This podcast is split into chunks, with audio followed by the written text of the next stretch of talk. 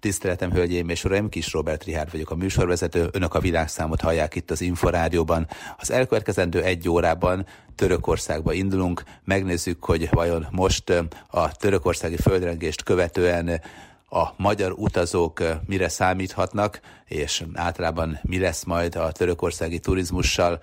Nos, azt hiszem, hogy érdekes helyzetképet ígérhetek önöknek, az elkövetkezendő egy órában tartsanak velem. Vajon mi történik majd a törökországi turizmussal a földrengést követően? Egyáltalán utazzanak, ne utazzanak mindazok, akik nyáron arra számítottak, hogy majd Törökországban vakációznak. Nos, hogyha azt nézzük, hogy hol történtek a természeti katasztrófa eseményei, akkor azért azt látjuk, hogy 5-700 kilométerre a török rivierának nevezett területtől. Ugye 500 kilométerre voltak rengések már, és voltak események, és 700 kilométerre van az a terület, ahol a legsúlyosabb hatása volt ennek a tragédiának, a földrengésnek, mert hogy ugye Törökország déli és Szíria északi részét rázta meg meglehetősen nagy földrengés, és hát hihetetlen, hogy milyen sok épület összeomlott, és rengeteg áldozat is van sajnos. Ezzel együtt ha megnézzük azt, hogy általánosságban az ilyen jellegű katasztrófákat követően mi a helyzet, akkor azt látjuk, hogy Törökország esetében ugye hát más törésvonalról beszélünk a frekventált területeken, elmennek ugye Antaliába, Alanyába, általában és a kettő közötti üdülőtelepülésekre a csártergéppel érkező turisták a nyári szezonban, egyébként pedig ugye hát vannak menetrend szerinti árattal ideérkező utazók is bőséggel, most is vannak egyébként magyar vendégek, és hát mellette ott van Isztambul, ami szintén rendkívül népszerű úti cél, és ott van még ugye Izmir környéke, az egykori Smirna környéke, és sorolhatnám tovább az ottani üdülő településeket. Nos, itt a délkelet-anatoliai tartományban egyébként már korábban sem javasolta az utazást a külügyminisztérium konzoli szolgálata, és egyébként is egy olyan határvidékről van szó, amely fokozott biztonsági kockázatot jelent. Tehát Magyarországról, de általánosságban Európából, Amerikából itt nem nagyon voltak turisták. Volt azért turizmus a területen, és múzeumok is, idegenforgalmi látnivalók is. Ugye hát Justinianus korából származó épületmaradványok is romba dőltek, és meglehetősen komoly kultúrkincsek semmisültek meg, amelyekre a belföldi, többségében belföldi turisták kíváncsiak voltak korábban. De az Európából és általánosságban a világból érkező vendégek, azok főleg Lara, Aksu környékére, Belegbe, Kusadasira sorolhatnám tovább érkeznek, tehát nem ebbe a térségbe. Egyébként ugye a földrengés viszmajor helyzetnek minősül, ilyen az is, amikor a konzuli szolgálat nem ajánlja hogy az adott országba utasok menjenek. Ilyenkor a szervezet utak esetében az utas visszamondhatja az utazást, de ha megnézzük azt, hogy általánosságban mi a gyakorlat, akkor azért azt látjuk, hogy a természeti katasztrófák, főleg akkor, hogyha ugye hát más törésvonalon is történtek, azért nem rettenték vissza az utazók jelentős részét, hiszen Törökországban rendkívül árértékarányos szolgáltatásokat kap az utazó. Régebben mondhattuk azt, hogy olcsó, aztán amikor megjelent nagy tömegben a német, majd később az orosz turisták áradata, utána már nem mondhattuk, hogy olcsó, de ultra all szolgáltatásokat kapnak. Ez az ultra all talán az egész világon Törökországban a legjobb, mondom úgy, hogy ultra all nevezett szolgáltatások a Törökországin kívül azért vannak még pár országban. Ugye az egyiptomi esetekben is néha azt mondjuk, hogy ultra all de hát ott azért 10-ből 9 esetben eléri az utazót a fáraó átka. A Dominikai Köztársaságban is néha mondhatjuk ezt az ultra all szolgáltatást, de talán Törökország ebben a legjobb, hogy rendkívül jó szolgáltatásokat, tényleg teljes ellátást kínál úgy, hogy szinte bármikor kaphatunk finom falatokat enni, inni, és nincsenek benne súlyos korlátozások, tehát nincsenek idősávok kizárva, nincsenek ételek kizárva, és akár a nyugati termékeket is megkaphatjuk, nem pedig csak a helyi termékekből fogyaszthatunk korlátlanul. Voltak azért más országokban is természeti katasztrófák, és azt láttuk, hogy viszonylag hamar regenerálódni tudott a turizmus, tehát azért ez hamar talpra tud állni olyan iparág. A terrorcselekmények néha hosszabb időre megnehezítik azt, hogy visszacsábítsák a turistákat, a vendégeket, de a természeti katasztrófák esetében ez nem feltétlenül tart hosszabb ideig. New Orleansba is viszonylag hamar visszajöttek a vendégek, és vezetett túrákon mutogatták meg, hogy milyen károkat okozott a gátszakadás annak idején. Úgyhogy ez is meglehetősen érdekes. De voltam Tájföldön abban az időszakban, amikor a cunamit követően már jöttek a vendégek, de még azért még a különböző kereső csapatok ezt-azt kerestek is még a parton. Hát túlélőkről már nem lehetett szó, de még a legkülönbözőbb értékeket és egyéb dolgokat azt keresgélték. Tehát ott is az volt, hogy gyakorlatilag a vendégek azok már érkeztek, és figyelték a dolgokat, pedig még azért nem teljesen takarították el még csak egy részét sem a maradványoknak. Egyébként a török elnök szerint a mostani a legsúlyosabb természeti katasztrófa az 1939-es földrengés óta, abban is tízezrek vesztették az életüket Kelet-Törökországban. Megsérültek műemlékek, világörökségi épületek, és hát történelmileg és turisztikailag is jelentős értékek is megsérültek, vagy akár meg is semmisültek. Törökországban például egy több mint 2000 éves világörökségi helyszín is összeomlott, egy erőd, vagy klasszikus híres épületek szintén megsérültek, és szinte teljesen megsemmisült az egyik vár, szintén annak a bástyái, és még az alapok is megsérültek. A vár melletti támfal is leomlott, a bástyákon repedéseket figyeltek meg. Justinianus bizánci sászár uralkodása idején nyerte el eredeti formáját ez a vár, amit még a második, harmadik században építettek, úgyhogy a törökök előtt még a kelet-római, vagy hát akkoriban római birodalomnak hívott formáció is használta, és hát emiatt különösen jelentős érték ez. A vár mellett található mecsetnek a kupolája is összeomlott, a keleti fala is, és több más kár is bekövetkezett itt. A természeti katasztrófa miatt három törökországi repülőtérnél korlátozták a forgalmat, egy időre teljesen bezárták, de ezek általában belföldi repülőterek, bár az egyik az nemzetközi repülőtér, de az Európából érkező járatok azok vagy Isztambulba, vagy pedig Antaliából érkeznek, tehát ebből a szempontból ez magyar vendégeket kevésbé érint. Nyilvánvalóan a most Törökországba érkező utazók, turisták esetében hiába más a törésvonal, hiába nem lehetett a katasztrófának a, a, az egészét így végig érezni azon a területen, ahol a vendégek, az útról közül szállodák kényelmét élvezik, de hát természetesen azért egy jó érzésű ember nem tud már úgy pihenni, hogy közben tőle 500-600 vagy akár 700 kilométerre is, de mégiscsak emberek haltak meg a óriási segítség kell ahhoz, hogy egyáltalán még a romokban túlélők után kutassanak, és hát ilyen körülmények között, ilyen súlyos drámában azért uh, nehéz arról beszélni, hogy most nyugodtan tudjak koktélozni, és hát inkább segíteni szeretne mindenki. És hát természetes is, hogy részvétünket nyilvánítjuk valamennyi hozzátartozónak, és hát egyelőre inkább az erőforrásokat gyűjtik, hogy húrá tudjanak lenni a helyzeten. De hát az is biztos, hogy ha azt nézzük, hogy mi a nagy segítség, hát valószínűleg az a nagy segítség, hogy a törökországi GDP jelentős százalékát kitevő turizmus az nem szorul vissza, és a bevételek nem gyöngülnek évekre visszamenőleg akár, mert hogy ha megnézzük azt, hogy Törökországban egyáltalán mit jelent az idegenforgalom, akkor azért láthatjuk azt, hogy a GDP jelentős százalékát kiteszi, és összértékben is nagyon komoly, hiszen Törökország turisztikai bevételei 2022-ben 46 milliárd dollár fölé emelkedtek, ez óriási pénz, tehát ez lényegében a magyar GDP mintegy fele, ha pedig megnézzük azt, hogy mekkora volt korábban, akkor látjuk azt, hogy nagyon-nagyon jelentősen emelkedtek az árak. Nyilván azért ez hozzájárult az is, hogy itt is volt infláció, itt is volt áremelés, de ezzel együtt a 2019-es csúcsot is megdöntötték már tavaly a törökországi szálláshelyek.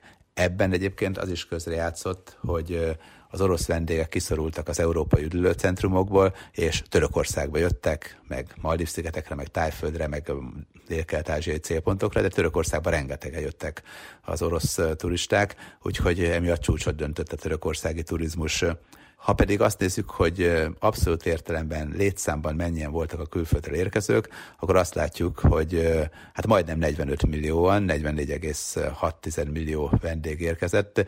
2019-ben 45 millió 100 ezer vendég, tehát lényegében majdnem ezt a csúcsot is sikerült elérni, tehát a turisták számában ugyan megközelítette a 2019-es rekordévet Törökország 2022-ben, de a bevételekben meg jócskán felül is múlta és valószínű, hogy nyilván ezek a számok azért csökkenni fognak, mert önmagában a földrengések híre azért mindenhova eljutott, és ha esetleg valaki gondolkodott törökországi turizmusba, főleg, hogyha messzi vidékekről való, akkor azért lehet, hogy emiatt elgondolkodik, hogy esetleg máshova utazik, mert nem gondol bele abba, hogy egyébként más törésvonalon van, vagy más területen van önmagában Alanya, Antalya, vagy éppenséggel bármelyik másik olyan üdülőközpont, ahová egyébként általában mennek a külföldi vendégek.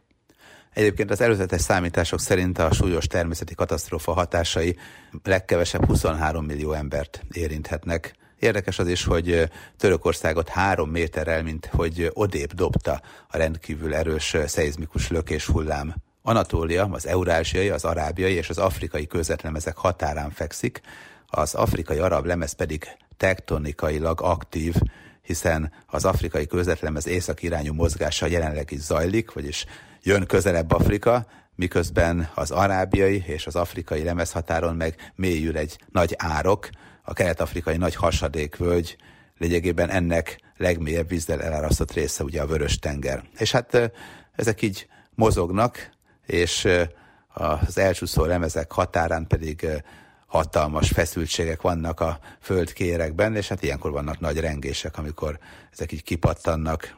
Minden esetre az egyik olasz professzor számításai szerint ez a hatalmas rengés lényegében Törökországot mint egy három méterrel arrébb lökte eredeti helyzetéhez képest. Több szakértő szerint egyébként hát a földrengéseket néha lehet előre jelezni, de túlságosan pontosan nem, meg hát vannak olyan területek, ahol szinte bármikor előfordulhat, mert pontosan az ilyen közvetlemez határokon fekszenek, ezért hát olyan technológiát kell alkalmazni, mint ami Japánban is sok helyen van, ami talán leginkább segíti azt, hogy minél kevesebb tragédia történjen a földrengés veszélyes területeken.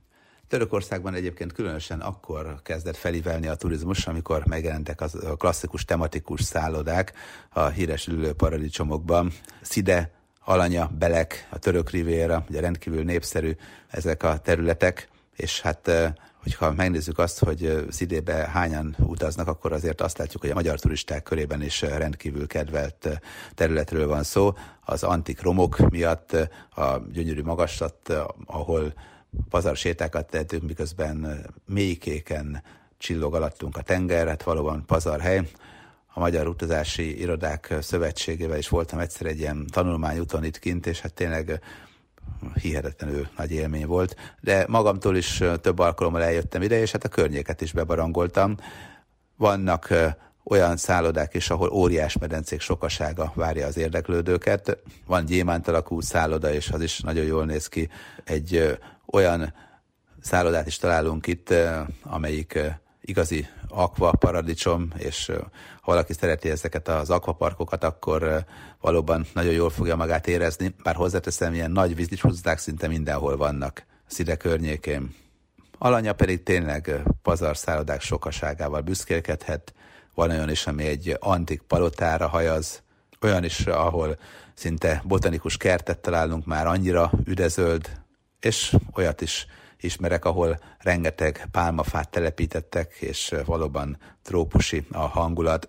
Egyébként a tematikus szállodák közül talán a Topkapi Palasz az egyik nagy kedvencem. Ez volt ugye Lara, Aksu környékén az első olyan szálloda, ahol az ultraorganikus ellátás az tényleg valóban egy olyan szintet ért el, amire azt mondtam, hogy na hát ez már, ez már valami, és ez ugye a Topkapi palotát mintázza meg de természetesen úgy, hogy a turistáknak szól minden. Óriási amfiteátrumok vannak ezekben a szállodákban, hatalmas színházak, este színi előadások, de ezek az előadások is érdekesek, tehát nem az, amit néha máshol Európában van, hogy úgy érezzük, hogy most már egy kicsit sok a népi táncból, hanem valóban érdekes olyan darabokat adnak elő, hogy hihaj-csuhaj. Egyszer még az operaház fantomját is előadták úgy az animátorok, hogy azt mondtam, hogy hát ez rendkívül élvezetes. A Topkapi palotától nem messze találjuk a Kreml Palaszt, ahol a Vasili Bezsenné székes egyházat ugyanúgy megcsinálták turistáknak szállodával, mint a Kreml épületét, és a recepció is olyan, hogy szinte minden ilyen műarany és aranyszínű. A boltok is rendkívül színvonalasak. Itt, itt vettem egy hatalmas nagy vízipisztolyt, inkább vízi fegyvert, mert szerintem van vagy 1 méter 30 centi, Fülöp fiam alig bírja felemelni, pedig ezt még úgy magamnak vettem, hogy jó ötletnek tűnt, mert hatalmas volt, és soha nem láttam még ilyet máshol. De a Kreml Palace mellett, a Kreml Palota mellett találunk még sok minden más ilyen tematikus szállodát, és a Topkapi meg a Kreml az lényegében olyan, hogy át lehet járni egyikből a másikba, és a tengerparton is persze át lehet járni, mert egyébként sokszor karszag nélkül is igénybe vehetőek az ultralinkuzív szállodáknak a szolgáltatásai. Hát elfelé ritka az, hogy csak úgy magától oda megy valaki, és nem veszik észre, hogy az nem is vendég. Megcsinálták a Fehérházat is szálloda formájúvá, akkor egyszer megszálltam a Hotel Velencébe, ami a híres olaszországi Velence megmintázása szálloda formában. Van egy Concord Hotel nevezetű hotel, az meg egy repülőgépet mintáz. Hát persze azért nem olyan tökéletes repülőgépet, de hát azért megvan a feje, a szárnyait hozzá lehet képzelni, tehát elég jól összerakták ezeket az épületeket. Ezek persze mind-mind ötcsillagos szuperszállodák, luxus minőségű tengerparti hotelek, színvonalas programokkal, kényeztető szolgáltatásokkal, és viszonylag hamar elérhetőek egyébként a repülőtérről. Amikor életemben először itt jártam ezen a híres Laram Axu környéki szállodasoron, akkor még ugye a Topkapi mellett egy hatalmas kukoricás volt, és amikor azt mondtam, hogy szeretnék akkor autót bérelni, akkor a kukoricás tövében ott volt egy autó kölcsönzős, négy-öt autót oda leparkolt, és akkor simán igénybe lehetett venni, és utána ott hagytam csak nála, mert nem volt éppen este már ott, és a suszkulcsot benne hagytam az autóba, bár errefelé azért jobban kell vigyázni, mint a görög szigeteken, de azért annyira nem jellemző, hogy lopnának, ezt meg lehetett akkor csinálni. Aztán jó pár évvel később ugyanitt mentem, és kétszer kétsávos út volt, előre ment két sáv, visszafelé két sáv, középen egy ilyen kis elválasztóban virágokat ültettek, meg kordon volt, tehát ilyen szuper utat kiépítettek, és gombamód kinőttek a földből a szálláshelyek. Nagyon sok német, orosz, de török befektető is újabb és újabb hoteleket épített. Aztán, amikor jött az ingatlanválság, akkor úgy nézett ki, hogy hát megrogynak a hiteleket felvevő szállodások, sokat értékesítettek, sokat aztán mások vásároltak meg, tehát gazdát cseréltek az épületek, de hát működnek a mai napig, hiszen rekordot döntött 2022 a bevételek terén. Belek környékén van még pazar szállodasor nagyon sok helyen, és hát ezek ugye nagy szállodák egyébként, tehát relatíve akár ezer ember is tud jó pár helyen megszállni, tehát ilyen több száz szobás hoteleket képzeljenek el, nagyon jók az ágyak, bár azért a francia ágy nem akkora, mint Amerikában jó néhány helyen, ahol olyan ágyak vannak, a sima ágyak is, hogy mi francia ágynak néznénk. És hát rendkívül jó a gasztronómia, tehát tényleg mesés ízek, nincs hasmenés, valóban a higiéniai előírások azok igen szigorúak lehetnek, vagy komolyan veszik azokat, tényleg nagyon-nagyon finom ételek vannak. A tengerpartról talán annyit, hogy hát azért itt a török riviera környékén, meg általában a török területeken sokszor azt csináljuk, hogy egész nap a medence partján fekszünk, mert hát nem csak egy medence van, hanem van, ahol 3, 4, 6, 8, 10, 12, sőt, tehát az Element Eve Hotelnél hatalmas, óriás hosszú medencét is találunk, vannak trendi szállodák is, tehát nem járunk le annyit a tengerpartra, mint ha mondjuk Horvátországban nyaralnánk, vagy akár ha a Dominikai Köztársaságban. Hát Horvátországban azért megyünk le, mert azért a szálláshelyeknél vagy nincsenek medencék, vagy ha van is medence, akkor is az kicsi vagy egy, vagy nem akkora, vagy nem olyan. Hát itt óriás medence, komplex komplexumok vannak, amelyeknél a víz általában kellemes, meleg, és szórakoztató már önmagában az, hogy itt vagyunk, vannak profi programok a vízilabdázástól, a vízikosárlabdázáson át mindenféle más, animátorok sokasága szórakoztat minket, tehát itt tényleg jó lenni magában a szállodában. Most a tengerpart a legtöbb helyen kellemes, homokos, meg jó a víz is, de azért nem a Dominikai Köztársaságban vagyunk, tehát itt azért nem átlátszó zöldeskék a víztükör, hanem kék, ugyanolyan kék, mint általában itt a környéken, szinte mindenütt, és vannak kis, apró kavicsos tengerparti szakaszok is, de a tengerpart többsége homokos, tehát kellemesen el lehetünk a tengerparton is, jó a tengervíz is, nem átlátszó a legtöbb helyen a víztükör, van átlátszó rész is persze, de azért azt tudni kell, hogy búvárkodni nem az a tipikus vörös-tengeri búvárparadicsom. Tehát ha valaki búvárkodni akar, akkor azt mondjuk a vörös-tengerén megteheti, a Maldiv-szigeteknél maga az álom a búvárkodás, de hát a törökországi azért persze jó-jó érdekes, de hát azért nincsen benne úgy a top 10-ben állam. Ugyanakkor hajótúrákat lehet tenni, vízi robogozni lehet, általában nyugodt a tenger, nincsen nagy árapály jelenség, tehát nem az van, hogy moszatos a tengerpart fele, úgyhogy mindenképpen ez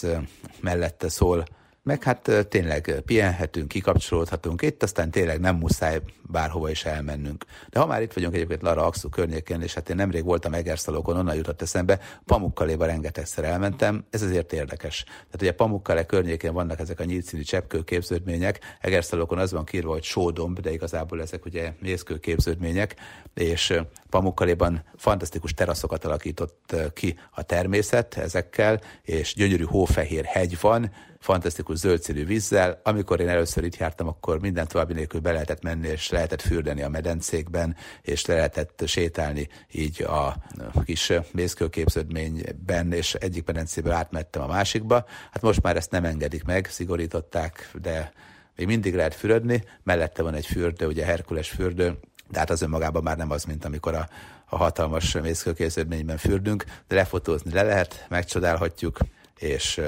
örvendezhetünk, hogy ilyen is van. Megmondom, mellett azért lehet fürdeni is, megtalálunk még antik romokat, tehát egy itteni kirándulás azért az szórakoztató lehet. Ha pedig valaki szereti a bazár hangulatot, akkor tényleg érdemes bemenni akár Alanyába, akár Antaliába, a bazárba, meg a halpiac még nagyon jó. És hát Antáliában találunk nagyon-nagyon klassz éttermeket is. Ide is elvittek minket tanulmányútra, és gyönyörű panorámás éttermekben falatoztunk, és nem voltak relatíva olyan drágák, hogy így megrázó lett volna a végén a számlát nézegetni, bár hozzáteszem nem is nekem kellett kifizetni, tehát így duplán jó volt. Vannak különösen olyan szálláshelyek, ahová a gyermekes családokat várják, gyönyörű zöld kertekkel, pálmafákkal, gyerekjátszó részekkel, úgyhogy erre is gondoltak. A nyári időszakban számos chartergép közül is választhatunk, utazási irodák nagyon jó utakat kínálnak, de hát valaki magától is elmehet persze, és foglalhat, és azt is meg tudja szervezni, nem akkora ördöngőség. Törökországban egyébként nem csak nyáron érdemes elmenni, hiszen a mostani időszakban, februárban is azért vannak sokan, mert hogy az idő kellemes általában, bár hozzáteszem azért volt olyan, hogy az ismerősöm még elmentek golfozni egy hétre, és egy hétig szakadt az eső, tehát ez azért benne van a pakliba, tehát nem Dominikai köztársaságba érkezik, ha valaki ide jön februárba, azért ezt tudni kell, de azzal együtt lehet azért általában kellemes időben golfozni, sétálgatni, megnézni a történelmi helyeket, valóban mámorító tud lenni jó pár helyen a hangulat, ha a török rivérát megnézzük. És hát április végétől meg hát már pazar az idő, a hangulat, májusban mesés lehet egy itteni utazás, és még nincs akkor a zsúfoltság, és nem olyan drága. Hát június, július, augusztus, meg talán szeptember is mondhatjuk, hogy a főszezon. Úgyhogy gyönyörű tengerpartok, nagyon szép, érdekes kulturális kincs, és hát szeretnek minket, barátságosak és kedvesek, hát ugye testvérnépnek tekintenek, ha elmondjuk, hogy mi Magyarisztánból jöttünk, akkor már rögtön barátságosabbak lesznek. Hát nyilván azért a hódoltság korát is ők egy kicsit másképp élték meg, mint mi, és úgy emlékeznek, hogy mi mindig is barátok voltunk. De hát ennek manapság csak örülünk, hogyha Törökországba látogatunk. Vajon mi lesz most a tragikus események után és az idegenforgalommal kapcsolatban milyen következményekkel kell majd számolni. Erről szólt a műsor első fele. És bizony Néztük azt, hogy ha összességében a 2022-es esztendőt nézzük, akkor Törökországban a bevételeket mindenképpen elégedettséggel nyugtázhatták a turizmust illetően, hiszen jóval nagyobbak voltak, mint a korábbi rekordév, a 2019-es esztendő számai. És azt is láthattuk, hogy csak nem annyi turista érkezett a nyári, a téli, az őszi és a tavaszi időszakban, hiszen azért a törökországi turizmus nem csak a nyárról szól, egy isztambuli látogatás gyakorlatilag szinte mindig időszerű lehet. Természetes az, hogy az ilyen tragikus eseményeket követően azért rövid távon az utazni vágyók lelkesedése lerohat, hiszen most a segítségé a fő szempont azért, hogy minél többet tudjunk segíteni azokon, akik nagyon nehéz helyzetbe kerültek a tragikus földrengés kapcsán. De az is kétségtelen, hogy az európai és az amerikai turisták által kedvelt területek, Alanya, Antalya környéke, a Török Riviera, vagy akár Isztambul és Isztambultól délre fekvő területek, ugye akár Kusadasi környéke, vagy sorolhatnám tovább Izmir, környéke, tehát ezek más töréslemezen fekszenek, és a földrengést lényegében úgy tudták az itteniek átvészelni, hogy érezték ugyan sokan a rengéseket, de hát károk nem keletkeztek, és szerencsére semmilyen komolyabb baj az itt élőkkel nem történt. Minden esetre a nyári időszakokat illetően, hogyha van egy hasonló jellegű komolyabb katasztrófa, akkor az a tapasztalat, hogyha terrorcselekményről van szó, akkor hamar elgondolkodnak az emberek, hogy vajon milyen következményei lehetnek a történteknek az ő nyaralásával kapcsolatban. Ha természeti katasztrófáról van szó, akkor azért hamar helyreáll a turizmus. Tájföld is viszonylag újraélet a cunamit követően. A különböző földrengések esetében is hogyha nem az adott helyen történik, hanem egy kicsit odébb, de azonos országot érint, vagy közeli országot, akkor viszonylag hamar ismét visszatér a turisták utazási kedve, és nagyobb lemondásokat sem lehet minden esetben regisztrálni. Tehát itt is ugye minél messzebb van valaki Törökországtól, minél távolabbi vidékekről akar majd ide utazni, vélhetően annál inkább elbizonytalanodik. Tehát a későbbi választásnál negatívan befolyásolhatja mindez azt, hogy utazzanak vagy ne utazzanak akár Alanyába, Akszuba, Larába, vagy sorolhatnám tovább vagy belegbe, de az is kétségtelen, hogy azért a török riviera az árérték arány miatt, és amiatt is, hogy azért rengeteg orosz turista ide érkezett, miután Európából kiszorultak, vélhetően a mostani nyári időszakban is kedvelt célpont marad a történtek után is. Ha megnézzük egyébként, hogy a 2022-es évben mi történt, mitől lett rekordbevétel Törökországban, akkor láthatjuk azt, hogy az ultralinkazív szállodák vendégköre javarészt visszatért, Németországból, Franciaországból és Olaszországból, az Egyesült Államokból is érkeztek ide vendégek, de akik viszont igazából a költéseket megdobták, azok az oroszok voltak, hiszen rengeteg-rengeteg orosz turista ide érkezett, ide utazott, mert hogy kevesebb orosz turista van ugyan a világban, mint az előző esztendőkben, a koronavírus járványt megelőző esztendőkben, de azért nem nulla a számuk, tehát azért bizony vannak sokan, akik üdülni, nyaralni akarnak, pihenni akarnak elmenni, és ők csak kevésbé vannak Európában, mert nehézkes ugye ide bejutniuk, hanem Törökországba, Tájföldre, Maldív-szigetekre és Dél-Kelet-Ázsiába utaznak. Úgyhogy ezek a bevételeken is látszik, a törökországi bevételeken. Kellenek is a bevételek, hiszen azért a helyreállítási munkálatok iszonyatos költséget fognak majd felemészteni, úgyhogy a törökök bizony minden egyes itt elköltött pénzt hasznosítani tudnak, és hát most még adományokat is gyűjtenek, hiszen rengetegen elveszítették otthonukat, szeretteiket a katasztrófa miatt. De térjünk vissza az idegenforgalmi, a turisztikai vetületére a dolgoknak, és hát a törökországi kérdéseket, ha megnézzük meg a törökországi turizmust, akkor sokat meséltem már a török rivieráról, a tematikus szállodákról, vagy éppenséggel a, általában az égai tenger környéki területekről, de nézzük meg a nagy klasszikust, Isztambult, hiszen amikor először magyarok nagyobb számban Törökországba utaztak, akkor még bizony szó nem volt arról, hogy ők majd Alanya meg Antalya környékén pihengetnek, hanem elmentek Isztambulba. Jó magam is voltam autóbuszos olyan non-stop túrán, amikor az odautazás volt folyamatos, nem pedig megállóval,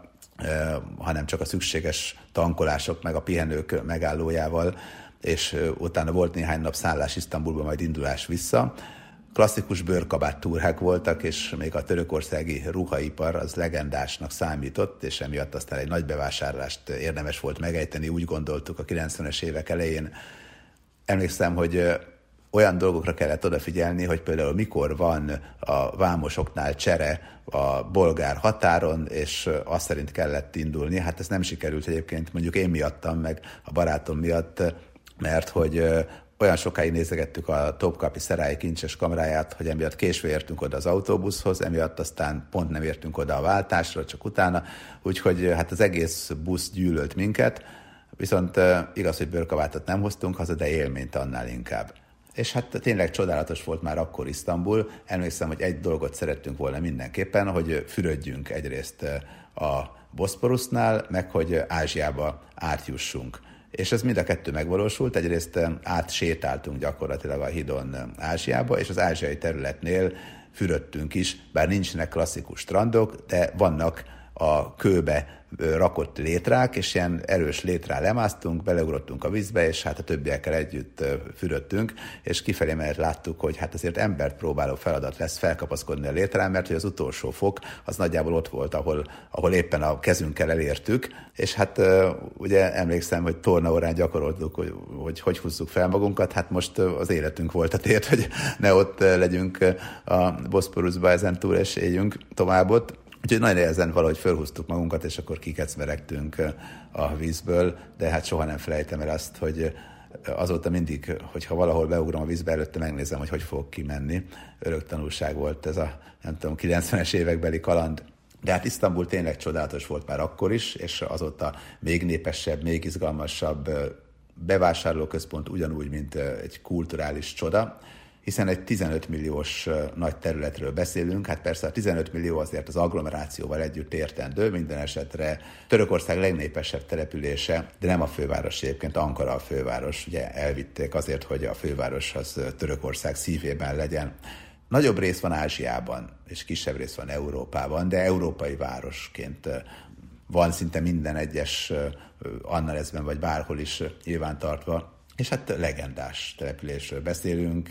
Érdekes, hogy ugye eredetileg is Bizánciumnak hívták, és aztán, amikor Konstantinus császár, római császár átépítette, akkor egy új Rómát szeretett volna alkotni, és a nevet is innen választotta, Nova Roma, vagyis új Róma néven az ország fővárosává tette. De hát nem új Róma lett a neve, hanem a köznyelv elkezdte ezt Konstantinopolisnak hívni, vagyis Konstantinápolynak, úgyhogy Konstantin városa lett, és így is vált ismerté. Aztán 395-ben ketté szakadt a római birodalom, ugye nyugat-római meg kelet-római birodalomra, és hát a ma bizánci birodalomként ismert alakulat folyamatosan ugye elgörögösödött, a görög elemek azért egyre, egyre inkább megjelentek az államháztartásban, a kultúrában, mindenben másban.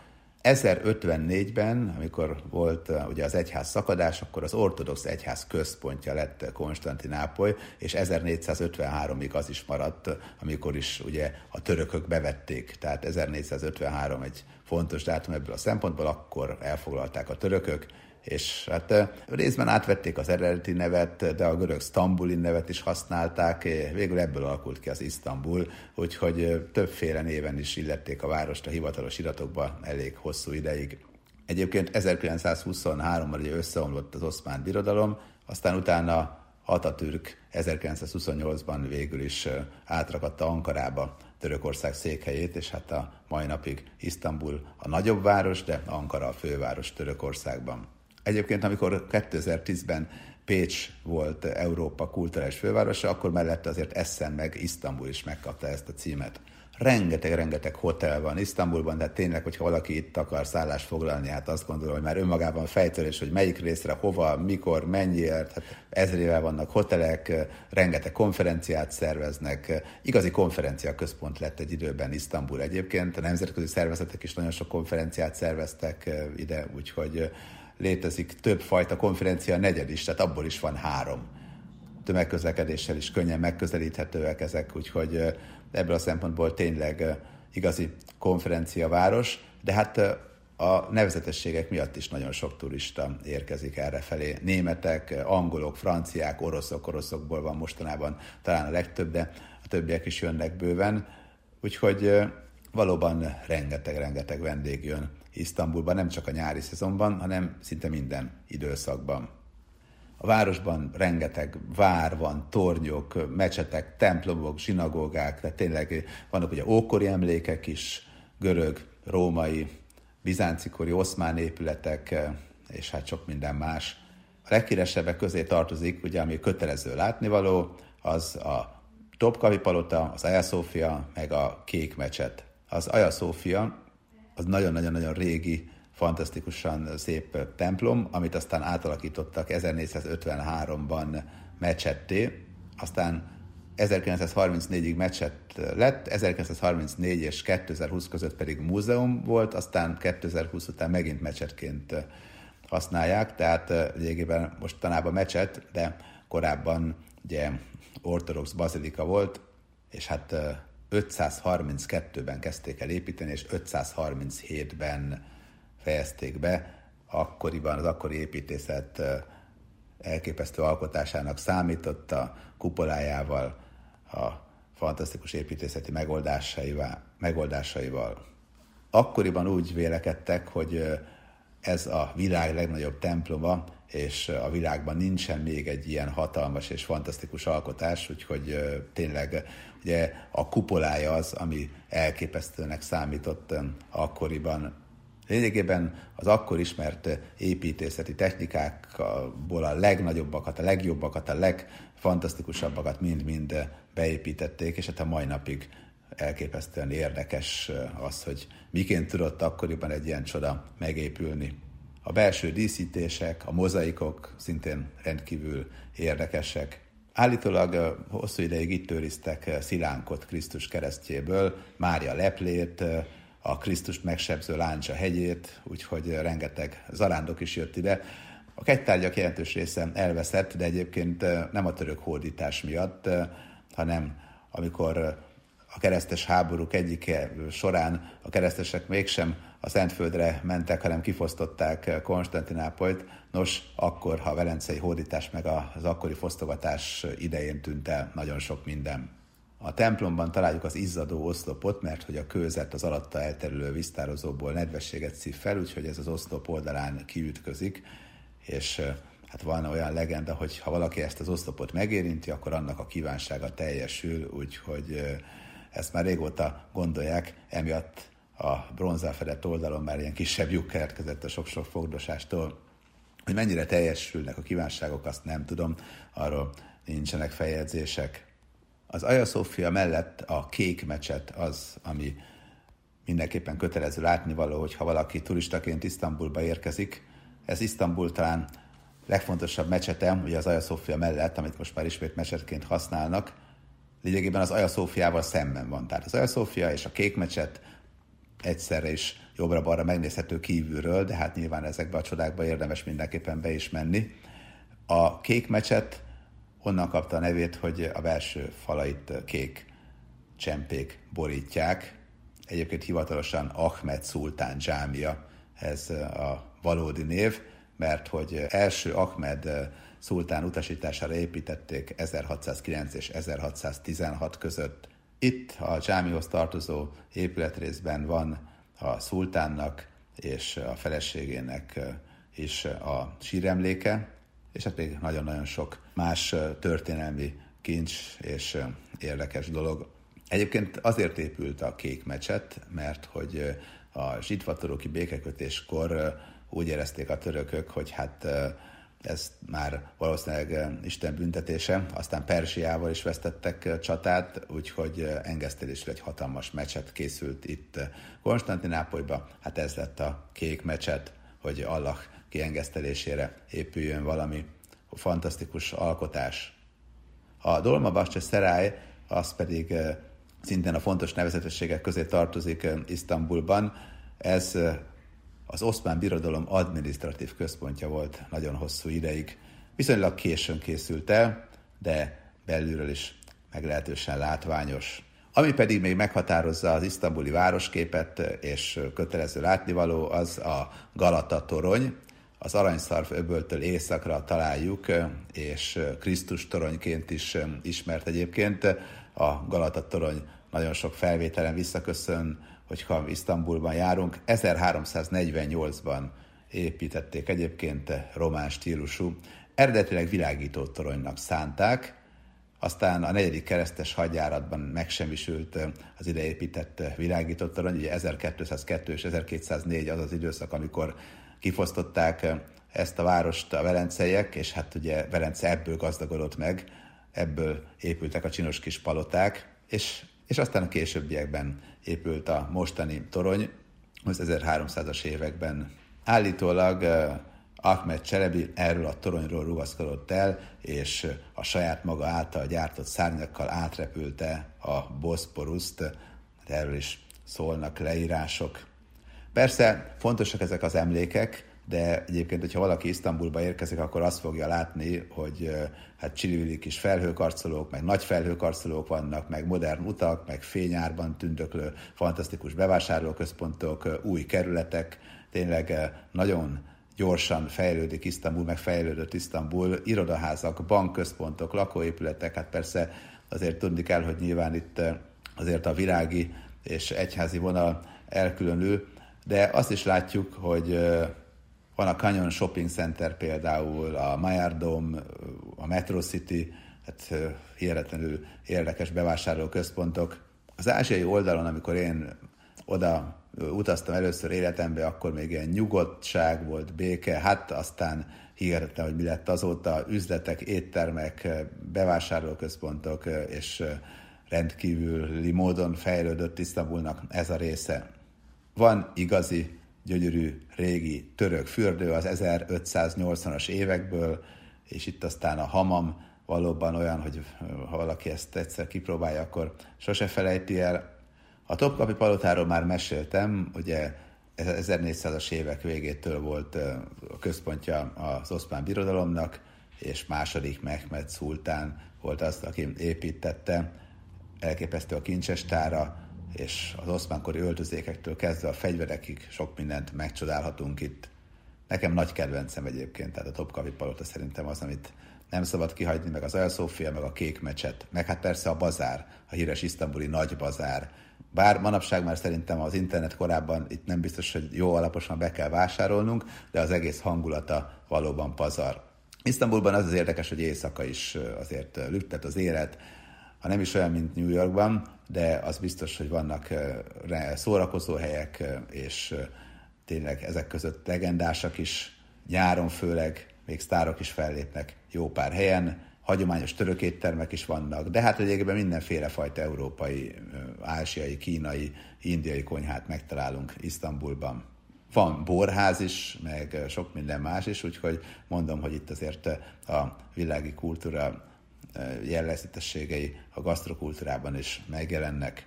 A kávézásról, hát aki nézte a Szulejmán című sorozatot, már sok mindent megtudhatott.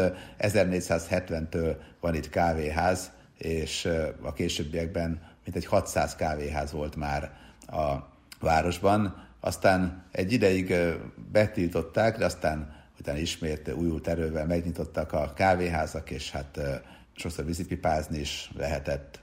A műsor végére most ilyen sok nehézség, a földrengés okozta sok és probléma után azért a jövőbe vetett hit jegyében egy kicsit Kappadókiáról is szó lesz, mégpedig azért, mert fantasztikus programot találtak ki az itteniek a turistáknak, a hőlékbalonozást, a mesés Kappadókia világában, és azt gondolom, hogy önmagában a térség is rendkívül érdekes, hogyha valaki busszal, autóval ide látogat, akár a török rivieráról, de nagyon-nagyon-nagyon látványos dolgot kitaláltak. Egyébként Törökországban több nagy tó is van, az egyik kedves ismerősöm a Van tó vidékére ment el mindenképpen, mert a Van macskát akarta megnézni, mert olvasott valahol arról, hogy a Van macska szeret úszni és halászni, és ezt fantasztikus dologként élte meg, és akkor na elhatározta, hogy a Van tó vidékét fel fogja keresni. Hát ilyen is van, de egyébként a Tusztó Törökország második legnagyobb tava, nagyon magas a sótartalma, és vannak ilyen kis sekélyebb részek is, amikor hófehér színű szinte minden, tényleg nagyon érdekes már önmagában a kinézete is, meg a parti résznél is van a sólerakódások miatt ilyen teljesen fehér, hatalmas rész, úgyhogy ez is nagyon látványos. De hát, hogyha tovább megyünk, akkor jó pár helyen meg tudunk szállni, barlanghotelek, barlanglakások is vannak errefelé, ez is nagyon-nagyon érdekes. De Kappadókia egyébként nem csak arról szól, hogy lejövünk ide a török rivierára, aztán visszamegyünk, hanem akár három-négy napot is el lehet tölteni, nem csak egy éjszakás kaland ez, mert hogy vannak nagyon-nagyon szép és látványos részek, a naplementét itt megtekinteni valóban mámorító lehet.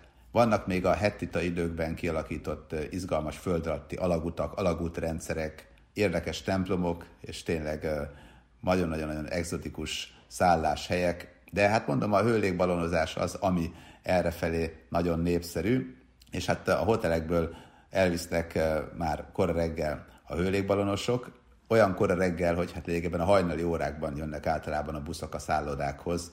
Következik egy jó kis reggeli, majd, hogyha az időjárás engedi, akkor felszállhatnak a balonok, úgyhogy kivisznek kocsival mindenkit a balonjához. A legkülönbözőbb színű és ábrájú izgalmas balonokat készítettek, és hát nyilván ezek közül valamelyiket megkapja majd a derék turista. És hát egy balonnal nagyjából 15-20 ember megy, de van, ahol 22-24 is. Hölgyeim és uraim, az elmúlt egy órában Törökországról volt szó, a földrengés kapcsán néztük meg azt, hogy vajon miként hat mindez a törökországi idegenforgalomra, melyek a leglátogatottabb törökországi üdülőterületek. Ezekkel kapcsolatban sok-sok érdekességet meséltem önöknek. További kellemes rádiózást kívánok, és kellemes hétvégét is. Garai Bendegusz segítőtársam nevében is. Viszont hallásra Kis Robert Riárdot hallották.